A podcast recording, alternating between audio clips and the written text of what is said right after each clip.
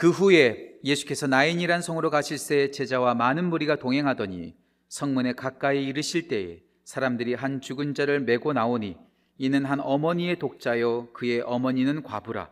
그 성에 많은 사람도 그와 함께 나오거늘 주께서 과부를 보시고 불쌍히 여기사 울지 말라 하시고 가까이 가서 그 관에 손을 대시니 맨자들이 서는지라. 예수께서 이르시되 청년아 내가 내게 말하노니 일어나라 하심에 죽었던 자가 일어나 앉고 말도 하거늘 예수께서 그를 어머니에게 주시니 모든 사람이 두려워하며 하나님께 영광을 돌려 이르되 큰 선지자가 우리 가운데 일어나셨다 하고 또 하나님께서 자기의 백성을 돌보셨다 하더라. 예수께 대한 이 소문이 온 유대와 사망에 두루 퍼지니라. 아멘. 하나님의 말씀입니다. 자리에 앉으시겠습니다 아, 오늘 우리 베이커 목사님 안식년 떠나시기 전에 우리 가운데 귀한 메시지 전해주실 텐데 우리 목사님 지난 6년 동안 참 감사했습니다. 잘 편히 쉬시고 돌아오세요. 어, 이렇게 나오실 때 큰 박수로 환영하면서 우리 목사님 맞이하겠습니다. 나오시겠습니다.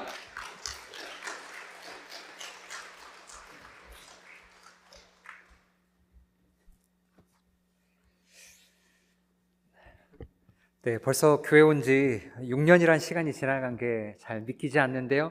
그동안 함께 기도해 주시고 격려해 주시고 함께 같은 사역을 이끌어 주신 우리 모든 성도님들께 진심으로 감사를 드립니다. 3개월 잘 쉬고 회복되어서 다시 잘 돌아오도록 하겠습니다. 제가 기도하고 말씀을 전하도록 하겠습니다. 사랑의 하나님, 어려운 시간 가운데도 하나님의 존전에 나와서 저희가 주의 말씀 듣습니다. 각 가정 가운데 현장 예배로 드리는 모든 성도님들 가운데 하나님의 말씀이 들리게 하시고 그 말씀대로 살아갈 수 있도록 성령 하나님 우리 모두를 인도하여 주시옵소서. 말씀을 전하는 자 듣는 자에게 하나님의 주권적인 영향력이 있기를 소망하며 우리 주 예수 그리스도의 이름으로 기도합니다. 아멘.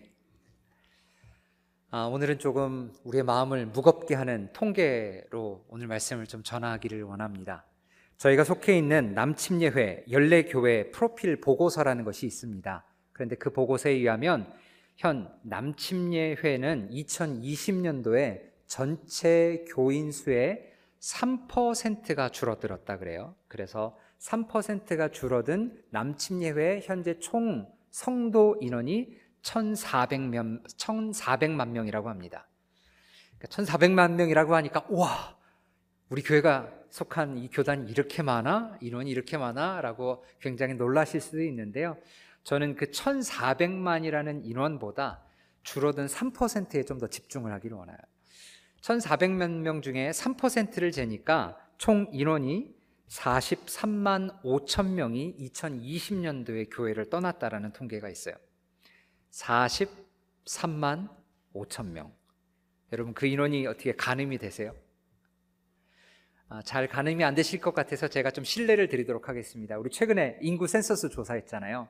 그 센서스 조사 제가 통계를 찾아보니까 저희 교회가 속해 있는 이 실버 스프링에 약 한 8만 명이 넘는 총 인구가 살고 있다 그래요. 그리고 제가 실버 스프링, 락빌, 그리고 게이터스버그, 베테스타, 포토맥 이렇게 다섯 개 도시의 전체 인원을 파악했거든요. 총 몇 명 같으세요? 저희 교회 이렇게 주변에 있는 다섯 개 도시의 인원을 총 합산하니까 40만 명이 총 안 됩니다. 그러니까 무슨 말이니까 무슨 말이냐면 이 주변에 있는 수많은 인구보다 더 많은 인원이 작년 2020년도에 미 남침례 교회에서 성도로 떠났다라는 것이죠. 이 통계를 보는데 참 마음이 많이 아프더라고요. 음. 그 담당 팀, 리서치를 한 담당 대표가 이렇게 얘기하는데 많은 이유가 있는데 그 중에 제일 첫 번째 이유는 우리 성도님들도 아실 텐데 코로나 팬데믹 사태로 인해서 교회가 문을 닫고 성도들이 교회에 나오지 못하면서 많은 성도들이 교회가 떠났다라고 이야기를 하고요. 또한 그 팬데믹 기간에 많은 성도들이 세속화되어서 어? 교회 안 가도 괜찮네 라고 생각을 하면서 성도들이 교회를 떠났다라고 통계를 냈습니다. 근데 이것보다 제 마음을 더 좀 무겁게 한 내용이 있습니다. 그 라이프웨이 리서치 대표인 어, 탐 레이너 목사님께서 리서치했는데 전망입니다. 전망인데 코로나19 이후 대면 예배에 돌아오지 않을 가능성이 큰 집단이라고 이야기를 하면서 두 집단이 코로나 팬데믹 이후에 대면 예배로 돌아오지 않을 것들을 예상을 하고 있어요. 첫 번째 집단은 어르신입니다. 아무리 백신을 2차까지 맞았다 그래도 패- 코로나 팬데믹에 상당히 노출에 위험한 군이기 때문에 이 70대 이상 되시는 분들은 대면 예배가 완전히 다 오픈되고 마스크를 벗더라도 많은 분들이 교회로 돌아오지 않을 것이라고 예상을 하고 있고요. 또 다른 집단은 어린 자녀가 있는 가족을 뽑았어요. 어린 자녀 중에 어떤 자녀면 특별히 아직 아이들이 학교 가지 않는 아이들. 학교 가는 아이들은 이제 뭐 아이들이 뭐 온라인 수업도 하고 9월서부터는 전면적으로 학교를 가는데 학교를 가지 않는 어린 자녀를 둔 부모님들은 어린 아이가 엄마 아빠 손을 떠나서 어느 곳에 가는 것 자체가 부담스럽고 엄마 아빠도 아직 바이러스 노출의 위험이 있기 때문에 그 아이를 보내지 않으면서 학령기 이전의 아이를 둔 가족 전체가 교회를 떠날 것이다 라고 예측을 하고 있습니다. 그 예측이 어느 정도 좀 맞는 것 같아요. 어, 통계입니다, 어제까지. 근데 제가 저희 교회 담당 동산을 신방하면서 통계 이외에 또 많은 소식을 듣게 되었어요. 특별히 자영업을 하시는 성도님들을 만나면 너무 많이 힘들어 하시더라고요. 뭐, 나라 보조금 여러 가지 것들이 있지만 그래도 그것 예전에 벌던 것과 너무 턱없이 못 미치는 경우가 있어서 사업을 접을까도 생각을 하시고 파산 신청을 하시기도 생각을 하시고 여러 가지 어려운 상황 가운데 처해 있습니다. 또 상황이 많이 나아졌다라고 하는데요. 음, 성도님들이 1년 동안 밖을 많이 못 다니시면서 우울증을 호소하시는 분들도 있고요. 또 예전에는 각기 자기 자리에 있다가 저녁에만 가족들이 모이잖아요. 그러니까 그 가족들이 모여서 식사하고 그냥 큰 문제가 없었는데 요새는 가족들이 24시간 붙어 있잖아요. 24시간 붙어 있으면서 부부 간의 관계가 문제가 생기고 자녀 간의 문제가 생기면서 가족 안에서도 여러 가지 불화가 불화가 있다라는 여러 안타까운 소식을 듣게 되었습니다. 무엇보다 1년이 넘는 시간 동안 우리가 예배를 제대로 드리지 못했잖아요. 몸은 좀 편안해졌다고 다들 그렇게 이야기를 하시더라고요. 몸은 편안해졌는데 예전처럼 이것을 꽉 메어서 하나님께 찬양하고 예배드리지 못하면서 우리의 영적 상태가 황폐해졌노라고 이야기하는 소식들을 많이 듣게 되었습니다. 담임 목사님께서도 말씀해 주셨는데 금요일서부터 몽고메리 카운티에서는 더 이상 마스크를 쓰지 않아도 된다고 얘기해요. 물론 약간의 예외 조항은 있지만요. 그리고 실내, 실외에서 모이는 인원을 완전히 다 해제했습니다. 이제 마음대로 모여도 된다 그래요. 그런데 우리 마음 가운데 예전의 생활로 다시 돌아갈 수 있을까? 라고 하는 의심이 들잖아요. 그것뿐만 아니라 예전처럼 이것을 정말 꽉 메워서 함께 하나님을 찬양하고 뒤에는 찬양대가 있고 뜨겁게 기도하며 그리고 예배 마치고 함께 다목적 대강당으로 가서 식사하며 교제할 수 있는 그 모임 예전으로 다시 돌아갈 수 있을까라고 하면 우선 저조차도 목사님 저조차도 근심이 근심이 생기고 그 걱정되는 것이 현실인 것 같습니다. 우리 다시 시작할 수 있을까요? 혹 너무 늦은 것은 아닐까요? 우리가 이전처럼 다시 하나님을 한 곳에 모여서 찬양하고 소그룹별로 모여서 뜨겁게 그 하나님을 찬양하며 나누는 것이 가능할까요? 오늘 본문에서는요, 죽어버린 한 청년을 살리시는 기적적인 사건이 나옵니다. 그런데 그 청년을 표현할 때 과부의 독자라고 얘기를 해요. 여러분들도 아시다시피 과부는 누구죠? 남편을 잃어버린 사람. 남편을 잃어버린 사람의 독자, 하나밖에 없는 아들을 잃어버린 사건입니다. 이 상황을 보면 절대 절명의 순간이었고요. 상여 행렬은 아마 침묵 속에 있었을 것입니다. 그런데 이 본문에 나오는 상황이 우리가 처한 상황과 참 비슷하다라는 생각을 해봤습니다. 우리 삶에 죽음과 절망의 행진을 멈추고 부활의 행진이 되시는 분이 오늘 본문에 있다라고 이야기를 하고 있고요. 그분이 우리가 믿는 예수 그리스도라고 성경은 이야기하고 있습니다. 이 청년을 다시 살리신 것처럼 통계도 주변의 상황도 참 부정적이고 다시 회복될 수 없을 것 같은 그런 근심과 걱정 속에 있지만 예수님을 만나서 다시 시작할 수 있었던 이 과부의 가정처럼 우리 각 가정에서도 교회에서도 일터에서도 다시 시작하는 은혜를 경험하시기를 주님의 이름으로 간절히 소망하며 축원합니다. 우리가 그것들을 꿈꾸며 오늘 말씀을 나누기를 원하는데요. 예수님을 만났을 때 우리가 어떻게 다시 시작할 수 있을지에 대해서 말씀을 나누기를 원합니다. 첫 번째, 11절에서 13절에 있는 말씀을 통해서는요. 긍휼을 얻으면 다시 시작할 수 있습니다. 하나님의 긍휼을 얻으면 다시 시작할 수 있다라고 성경은 이야기합니다. 오늘 본문 11절부터 시작하는 본문 바로 앞에 어떤 사건이 나오면요. 로마의 백부장의 하인이 죽게 됩니다. 그런데 그곳에서 하나님께서 기적적으로 죽음 가운 죽을 위기에 있었던 그 하인을 회복시켜 주시죠. 그리고 난 후에 오늘 본문 11절이 시작되는데요. 11절을 제가 읽어 드리겠습니다. 그 후에 예수께서 나인이란 성으로 가실새 제자와 많은 무리가 동행하더니 아까 말씀드린 것처럼 백부장을 치유했었던 하인을 치유했었던 곳은 가버나움이라는 곳입니다. 근데 그 가버나움에서 오늘 본문이 있는 나인이라는 성으로 옮겨가시는데요. 제자뿐 아니라 많은 사람들이 모였다 그래요. 여기서 나오는 많은 사람들을 저희가 정확하게 알 수 없지만 아마 예수님께서 치유하시는 그 사역들을 보고 자기의 하고 있는 모든 생업도 뒤따른 채 예수님을 쫓아갔던 많은 사람들이 있었을 것으로 저희가 추측하곤 합니다. 백부장이 하인을 살려준 가버나움에서 오늘 본문이 시작하는 나인성까지 거리는요, 약 한 40km가 떨어져 있다 그래요. 평탄대로가 아니니까 그렇게 가까운 길은 아니었을 것입니다. 그런데도 그곳 가운데 예수님의 기적을 보고 수많은 사람들이 예수님을 따라가기 시작했다 그래요. 그 가는 여정이 어땠을까요? 성경에 기록되고 있지는 않지만 예수님께서 그 죽을 수밖에 없었던 하인을 살리셨던 기적적으로 치유하셨던 그 일들을 서로 이야기하면서 기쁨과 즐거움의 시간을 가지면서 40km의 여정을 가까웠을 것입니다. 그리고 이 나인이라는 성의 이름은 무엇이냐면 뜻은 무엇이냐면요. 즐거움 혹은 기쁨을 의미해요. 한 성이 즐거움과 기쁨이 가득 차 있다라고 이야기를 하고 있는 것이죠. 그도 그럴 것이 그곳에 들어가는데 예수님과 그와 함께 있는 많은 제자들과 무리들은 어땠어요?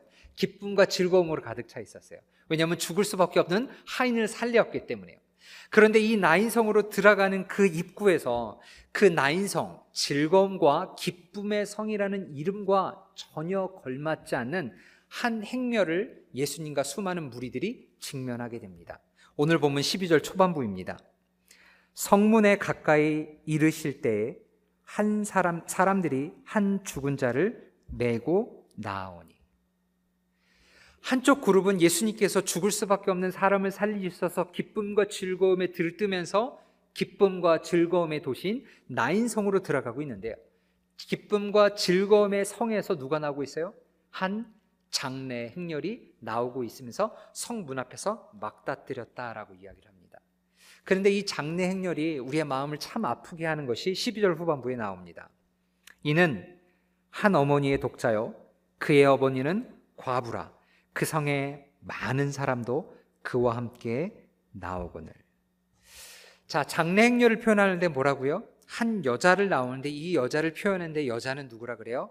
과부. 예전에 남편을 잃었던 사람. 그리고 뭐라 그래요? 그런데 독자를 잃어버린 사람이라 그래요. 자, 이 과부를 어떤 말로 위로할 수 있을까요? 아마 그 누구도 말로써 다 이 부부, 이 아내를 위로할 수 없을 것입니다. 결코 위로받을 수 없는 장례식이었다라는 것이죠.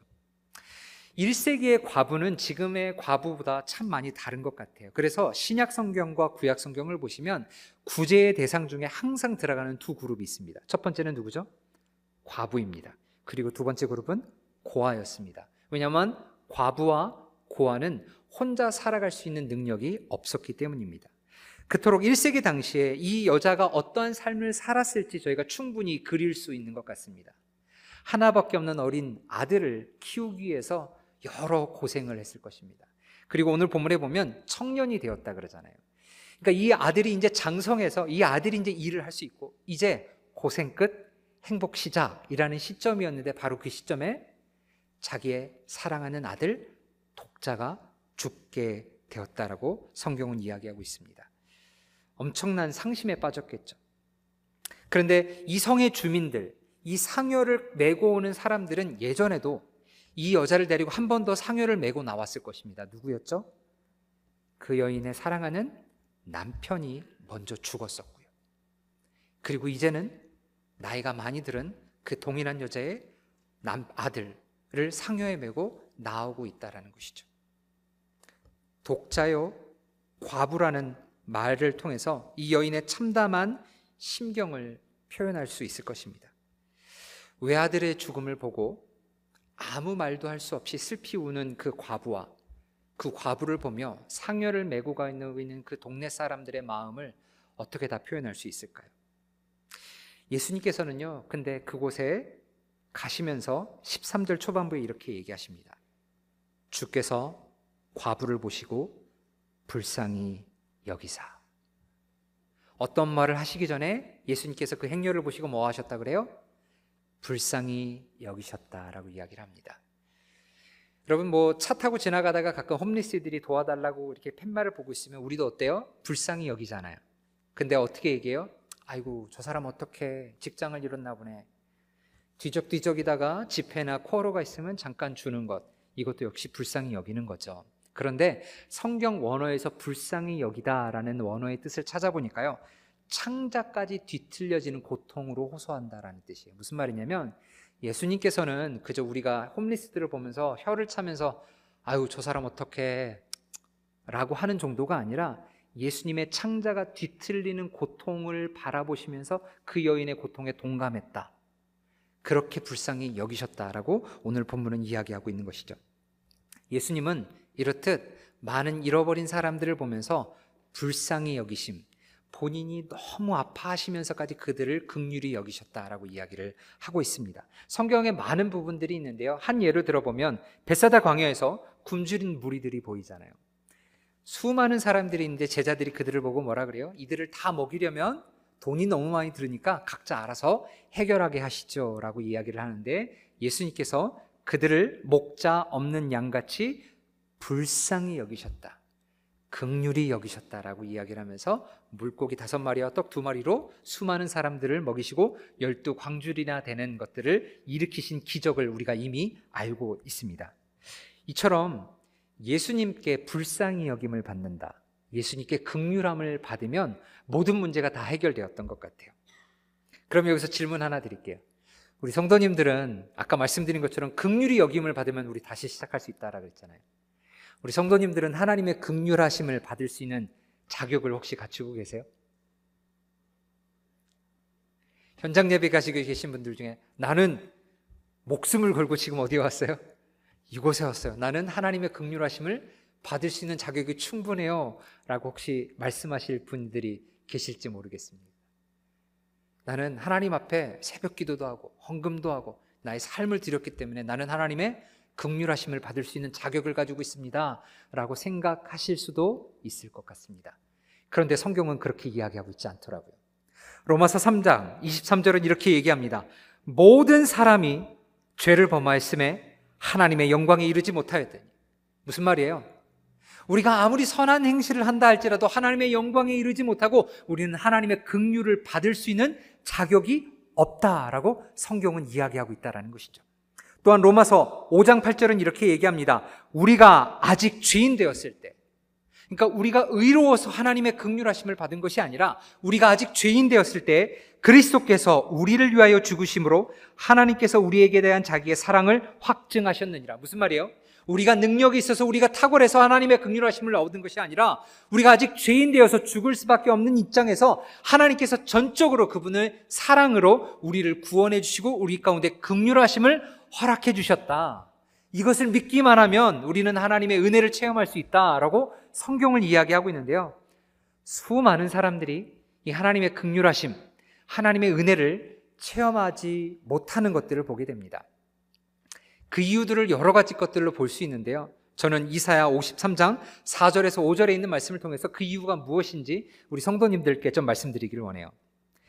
그는 실로 우리의 질고를 지고 우리의 슬픔을 당하였거늘 우리는 생각하기를 그는 징벌을 받아 하나님께 맞으며 고난을 당한다 하였노라. 그가 찔림은 우리의 허물 때문이요 그의 상함은 우리의 죄악 때문이라 그가 징계를 받음으로 우리는 평화를 누리고 그가 채찍에 맞음으로 우리는 나음을 받았도다 무슨 말이에요? 하나님께서 우리가 아직 죄인 되어서 죽을 수밖에 없는 입장에서 그분이 피로 값주고 사셔서 우리를 구원해 주셨는데 우리는 뭐라고 얘기하는 거예요?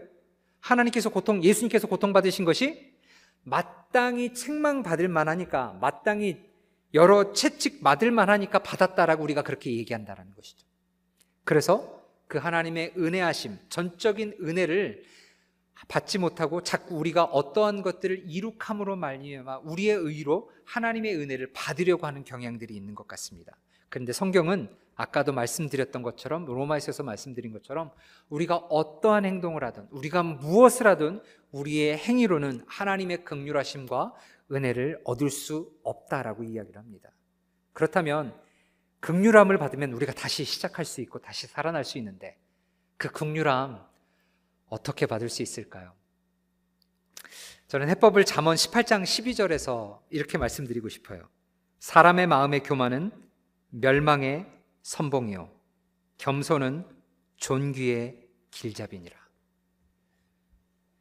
성경에서 뭐라고 얘기했죠? 교만 멸망의 선봉이다. 내가 하나님 앞에서 기도하고 헌금하고 이렇게 주일 성수해서 나는 하나님 앞에 마땅히 극률함을 받을 수 있다라고 이야기하는 자체가 성경은 뭐라고 이야기하고 있어요? 교만이래요.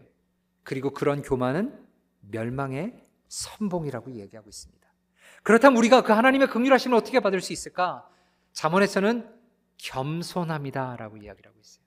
겸손함이란 그저 고개 숙이지 못하고 아우 저는 아무것도 못해요 몰라요라고 이야기를 하는 게 겸손이 아니라 하나님 앞에서 겸손이란 그분을 그분의 자리에 마땅히 올려드리는 것이 겸손이라고 이야기를 하고 있습니다.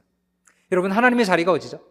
우리가 예수님을 개인의 구세주 Lord and Savior로 영접했다라 그러잖아요. 그분이 우리의 주님, 그분의 우리의 왕, 그분이 우리의 주인이시라는 것입니다. 그러면 하나님의 자리는 어딜까요? 예수님의 자리는 바로 우리 중심이라는 것이죠. 무슨 말이냐면 이제 예수님을 영접했다라는 것은 내가 하고 싶은 대로, 내가 먹고 싶은 대로, 내가 생각하고 싶은 대로, 내가 말하고 싶은 대로, 내가 가고 싶은 대로 가는 것이 겸손이 아니라 성경적 관점에서의 겸손이란 내가 하고 싶은 것이 아니라 마땅히 예수님을 우리의 왕좌에 올려서 내가 하고 싶은 것이 아니라 예수님이 하고 싶은 것을 내가 하는 것. 내가 말하고 싶은 대로 하는 것이 아니라 예수님께서 내 입에 주신 말을 하는 것. 내가 생각하고 내가 가고 싶은 곳으로 가는 것이 아니라 예수님의 말씀대로 생각하고 예수님의 뜻하신 대로 가는 것. 그것이 겸손함이라고 성경은 이야기하고 있습니다. 성경은 교만은 멸망의 선봉이다라고 이야기를 하고 있고요. 겸손할 때 우리가 그 하나님의 은혜하심, 극률하심을 받을 수 있다라고 성경은 이야기하고 있습니다. 우리 성도님들 하나님 앞에서 겸손하십니까? 이 질문 앞에 저도 어, 바로 대답하지 못하겠더라고요. 화가 나면 내 말대로 하고 싶은 대로 하고, 내가 생각하고 싶은 대로 하고, 목사기 때문에 깔끔한 옷을 입고 있지만 성작 내면을 보면 하나님 보시기에 너무나 거룩하지 못한 욕심과 여러 분노와 화가 있는 것들을 보게 됩니다.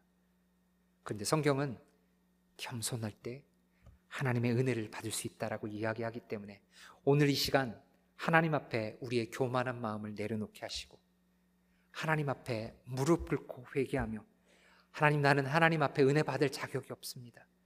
그러나 그 하나님 때문에 하나님 앞에 나아가니 십자가 보혈로 나를 정케 하시고 그분 앞에서 주시는 은혜를 받을 수 있도록 인도하여 주시옵소서라고 얘기하며 겸손한 마음으로 나아갈 때 하나님의 극률하심을 받고 그 은혜로 말미암아 우리가 다시 시작할 수 있는 축복을 경험하시기를 주님의 이름으로 간절히 소망하며 축원합니다.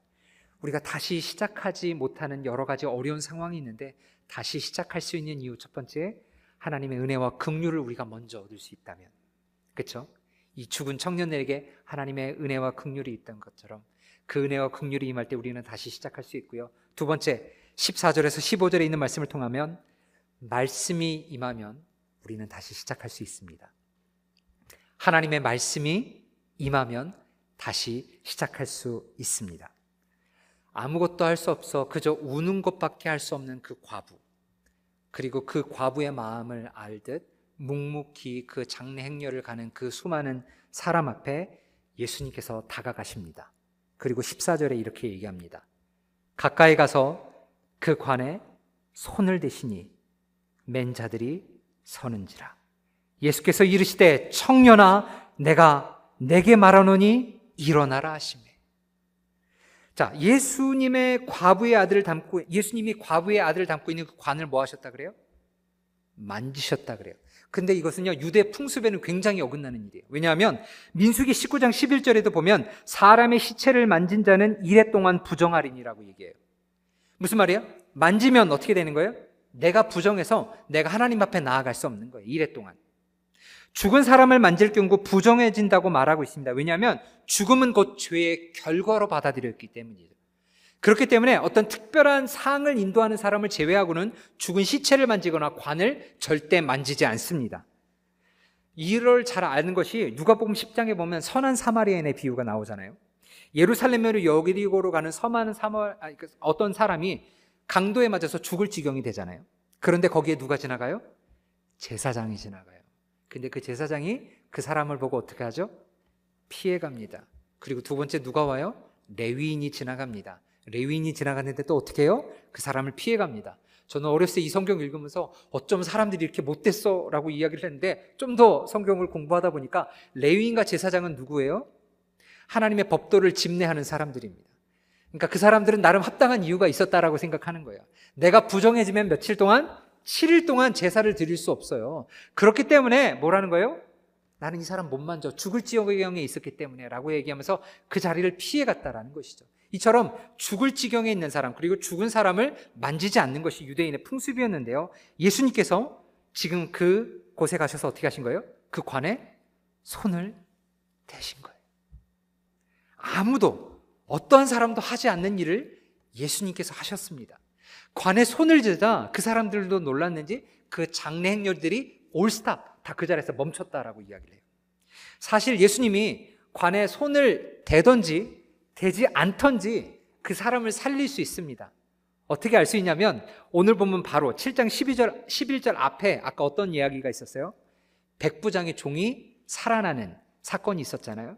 그런데 그 사건에 예수님께서 그 종에게 직접 가지 않아요. 그 백부장이 뭐라 그러냐면 나도 밑에 사람인데 윗 사람이 나로 하여금 가라 하면 가고 오라 하면 옵니다. 또한 내가 다른 사람에게 내 밑에 사람에게 가라 하면 가고 오라 하면 오는데 예수님 직접 가지 마시고 그냥 낫겠노라 말만 해주시면 그 사람이 나을 테니까 그렇게 해주세요. 라고 하고 실제 예수님께서 그 백부장의 믿음을 보시고 이야기하시자 그 하인이 낫게 되는 기적을 경험했습니다. 즉 예수님께서 관에 손을 댄들 대지 않는들 예수님께서 그 관에 가까이 있든들 가까이 있지 않은들 예수님은 그 청년을 살리실 수 있습니다. 그런데도 불구하고 예수님께서는 그 유대인의 관습과 풍습을 깨고 가까이 다가가셨다라는 건 뭐예요? 아까 첫 번째처럼 그 과부를 불쌍히 여기신 거예요. 아파하시는 거예요. 함께 하고 싶으셨다라는 것이죠. 그것들을 통해서 내가 너희를 이만큼 생각하고 죽음 가운데 내가 너희를 부활시키고 생명시키시다라는 하나님의 메시지를 전달하시기 위해서 예수님께서 그 관에 손을 대셨다라는 것입니다. 그런데 청년이 아까 말씀드린 것처럼 청년이 살아난 이유는 관에 손을 대서 그렇지 않고 관에 손을 안 대서 그가 살아난 것이 아니라 죽은 청년이 살아날 수 있었던 유일한 것은 예수님의 이 말씀이었습니다. 청년아, 내가 내게 말하노니 일어나라. 예수님의 말씀으로 말미암아 이 청년이 살아났다라는 것이죠. 왜냐하면 말씀으로 하나님은 천지를 창조하셨습니다. 그뿐만 아니라 말씀은 살았고 운동력에서 자연날선 어떤 검보다도 예리하다고 하며 혼과 영과 괄수와 골수를 찔러기까지 하며 우리의 마음을 감찰하시는 것이 하나님의 말씀이다라고 이야기를 하고 있습니다. 그 말씀 한마디로 인해서 빛이 생겨나기도 하고 물이 생겨나기도 하고 빛 하나로 말미암아 모든 생명이 살아나기도 했기 때문에 하나님의 말씀 청년아 내가 내게 이르노니 일어나라라고 하는 그 말씀 때문에 청년이 살아나게 되었다라는 것이죠. 우리는 이미 이 스토리를 알기 때문에 이 말을 듣고 청년이 살아난 것을 알 수 있어요. 그런데 이 말을 들었던 과부와 그 장례 행정들은 어떻게 생각했을까요? 피식 웃었을 수도 있을 것 같아요.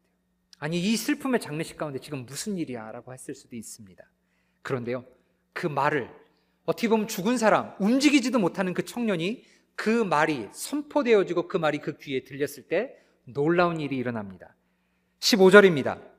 죽었던 자가 일어나 앉고 말도 하거늘 예수께서 그를 어머니에게 주시니 죽었고 생명이 없고 움직일 수 없었던 그 청년이 예수님께서 한마디 내가 내게 말하노니 일어나라 라고 하는 그 한마디 때문에 그 청년이 일어나 어머니 곁에 갔다라는 것입니다. 청년이 조금이라도 살아있어서가 아닙니다. 청년이 그의 삶 가운데 의의를 행해서가 아닙니다. 청년이 어떤 거룩한 모습을 갖고 있어서가 아닙니다. 그는 완전히 죽었어요. 희망이 없었어요. 그런데 누구의 말씀으로? 전적인 하나님의 말씀이 임했을 때 그 청년이 살아날 수 있었다라는 것이죠. 성도님, 팬데믹 사태로 인해서 마음이 갑갑하시죠. 어르신들하고 이야기하면서 이런 얘기를 종종 들었어요. 혼자 있다 보니까 너무 외로워. 기억력도 감퇴되는 것 같고, 많이 움직이지도 못하니까 건강도 쇠약한 것 같고, 이제 이렇게 죽나 봐 라고 하시는 분들도 만나봤습니다. 우리 성도님들은 어떠세요? 팬데믹을 인해서 이제 막 미디어는 이제 괜찮아질 거다라고 이야기를 하는데 우리 성도님들은 어떠세요? 또 한때 이것을 정말 꽉 메어서 찬양대의 찬양과 함께 뜨겁게 찬양하고 눈물을 흘리면서 기도했던 그 삶이 다시 돌아올 수 있을 것이라고 생각하십니까?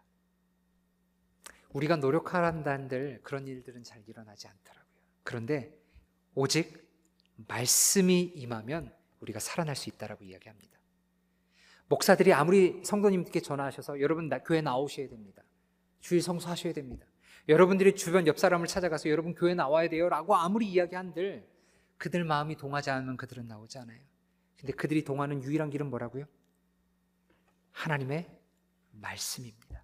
말씀이 임할 때 죽은 자가 살아났던 것처럼 우리의 영혼 가운데 하나님의 말씀이 임하게 되면 우리 역시 죽음 가운데서 일어나서 다시 시작할 수 있다라고 성경은 이야기하고 있습니다. 또한 로마서 10장 17절은 이렇게 얘기해요. 그러므로 믿음은 들음에서 나며 들음은 그리스도의 말씀으로 말미암느니라. 우리가 듣는데 무엇을 들어요? 그리스도의 말씀이고 그 말씀 때문에 우리가 믿음이 생기고 그 믿음 때문에 우리가 다시 일어날 수 있다라고 이야기를 하고 있습니다. 그렇기 때문에 오늘 이 말씀이 선포되어질 때 그저 65일, 365일, 52주 가운데 계속해서 선포되어지는 그 말씀 가운데 오늘 이 말씀을 통해서 성도님들 가운데 하나님께서 말씀하실 수 있을 것 같아요. 누구야? 일어나라. 여러 질병과 우울함과 경제적 상황과 어려운 가운데 있으면서 자포자기하고 우리의 삶을 다 포기할 수 있는 그 상황 가운데 일어나라. 하나님의 말씀이 우리 가운데 심겨지면 상황이 아직 어렵다 할지라도 우리 마음 가운데 그 하나님의 말씀이 심겨질 때 우리는 그 죽은 자가 일어났던 것처럼 우리의 영혼이 소생되어지고 하나님의 말씀 앞에서 우리의 관계한 모든 것들이 회복되어지는 역사를 경험하시리라 확신합니다. 그렇기 때문에 우리의 귀를 열어, 우리의 눈을 열어, 우리의 마음을 열어 하나님의 말씀을 받고 그 말씀이 우리 삶 가운데 역사함으로 다시 시작할 수 있는 은혜 경험하시기를 주님의 이름으로 간절히 소망하며 축원합니다. 하나님의 극률하심을 받는다면 우리는 다시 시작할 수 있고요. 하나님의 말씀이 우리 가운데 임하면 우리는 다시 시작할 수 있습니다. 맨 마지막 16절에서 17절에 있는 말씀을 통해서는요. 우리가 돌봄을 받는다면 돌봄을 받으면 우리는 다시 시작할 수 있습니다. 16절 말씀입니다. 모든 사람이 두려워하며 하나님께 영광을 돌려 이르되 큰 선지자가 우리 가운데 일어나셨다 하고 또 하나님께서 자기 백성을 돌보셨다 하더라. 자, 죽은 청년이 살아나자 그 주변에 있는 수많은 사람들이 어떻게 했다 그래요? 하나님께 영광을 올려드렸다 그래요. 얼마나 좋겠어요. 우리도 경험해 봤잖아요. 어렵고 힘들고 정말 죽을 수밖에 없는 우리 성도 중에 함께 뜨겁게 기도할 때 만약 그 성도가 회복된다면 우리 어떻게 할까요? 하나님의 이름을 찬양하지 않을까요? 뜨겁게 하나님 감사합니다. 주님의 이름을 영광스럽게 찬양합니다라고 하지 않을까요? 어떻게 보면 하나님께 영광 돌리는 것들은 당연한 이치일 수 있습니다. 근데 저의 강조점은 16절 후반부에 있습니다. 제가 다시 한번 읽을게요. 하나님께서 자기 백성을 돌보셨다. 원어로 좀 더 가까이 해석하니까 이렇게 되더라고요. 하나님께서 그의 백성을 돕기 위해서 찾아오셨다. 누구 백성이요? 하나님의 백성을 뭐하기 위해서? 신음 가운데 있는 그 백성을 그냥 두시지 못해서 어떻게 해서요? 찾아오셨다. 왜요? 돕기 위해서. 즉, 하나님께서 이 과부의 슬픈 눈물을 관망하시고 그냥 들으셨을 뿐만 아니라 그 과부를 위해서 어떻게 하신 거예요? 가버나움에서 40km를 걸어서 나인성에 도착하시고 그곳 가운데 오셔서 그에게 만지시고 돌보아 주셨다라는 것입니다. 근데 이 말씀은요. 2000년 전 예수님께서 사역하실 당시에만 있었던 것이 아니에요. 여러분 이미 다 잘 아시잖아요. 우리가 원래 어떤 존재라고요?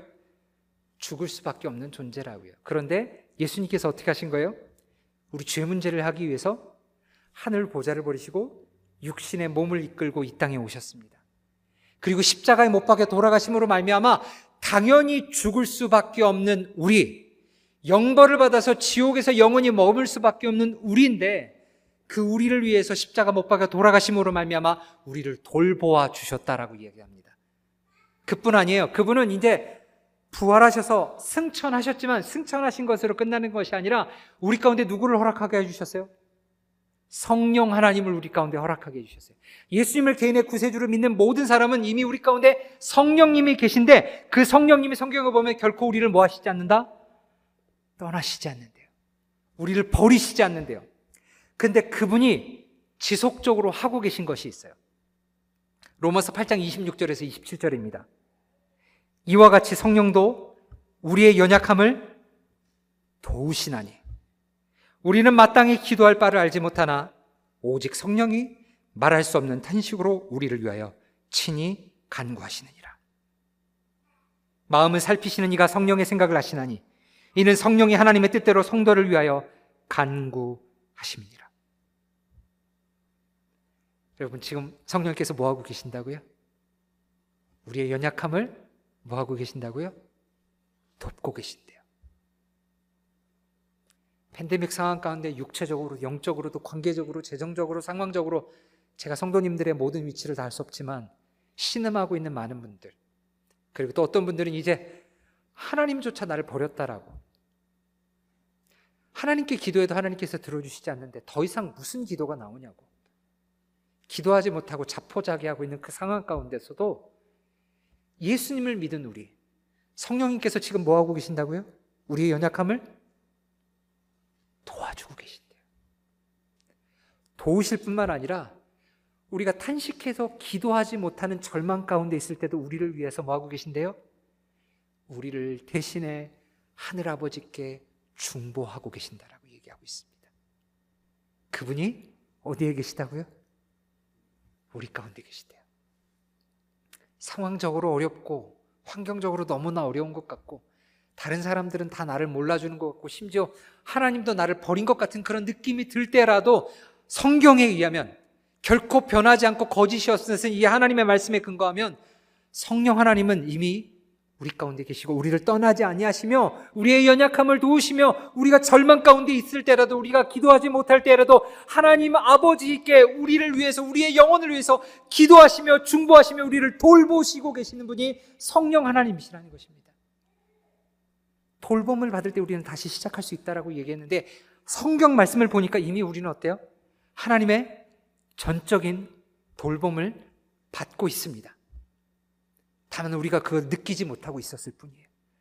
다만 우리가 그것을 감지하고 있지 못했을 뿐이지 말씀에 근거하면 성령 하나님은 이미 우리를 돌보고 계속해서 우리를 기도하고 계십니다. 그렇기 때문에 예수님을 개인의 구세주로 영접한 우리 모두는 멸망할 수 없습니다. 꼬꾸라진 채 그곳에서 멸망당할 수 없습니다. 예수님을 개인의 구세주로 영접한 우리는 성령님이 우리 가운데 계시기 때문에 다시 시작할 수밖에 없고, 다시 일어날 수밖에 없고, 다시 소생하고 살아날 수밖에 없습니다.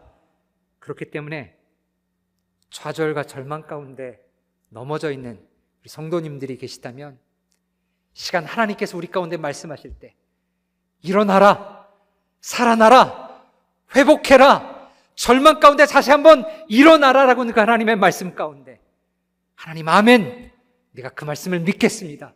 내 안에 나를 위해서 기도하시는 그 성령님으로 말미암아 나로 하여금 다시 한번 일어나게 하시고 그 믿음의 여정과 다시 한번 승리할 수 있도록 하나님 나를 이끌어 달라고 기도할 수 있는 우리 모든 성도님들이 되시기를 주님의 이름으로 간절히 소망하며 축원합니다. 오늘 말씀을 시작할 때 첫 무거운 통계로 말씀을 시작했어요. 어, 통계는 거짓말 안 합니다. 실제 아까 말씀드렸다시피 43만 5천 명이나 되는 남침례 교회 성도들이 교회를 떠났어요. 남침례회뿐만 아닙니다. 미국의 주요 교단도 동일한 통계 자료를 내고 있어요. 수많은 사람들이 교회를 떠나고 있습니다. 신앙을 버리고 있어요. 그리고 다시 개면 예배를 시작한다 할지라도 못 오는 사람들이 생길 것입니다. 저도 교육부 쪽에 있으면서 우리 자녀들이 다시 어떻게 돌아올 수 있을지 고민이 돼요. 못 돌아올 수 있는 사람들도 있을 것 같습니다. 통계는 거짓말하지 않아요. 전망도 맞을 것 같습니다. 객관적인 수치는 다 우리를 부정적으로 만들고 있어요. 그런데 여러분 아멘이라고 대답하셨잖아요. 다시 시작할 수 있다 그랬잖아요. 다시 살 수 있다 그랬잖아요. 왜요? 생명이 우리 가운데 있기 때문에. 모든 것들을 창조하신 그 하나님이 우리를 극률히 보시고 우리 가운데 말씀하시고 이미 내조하시고 계신 그 성령님이 우리를 도우시며 우리를 기도하신다면 우리는 일어날 것입니다.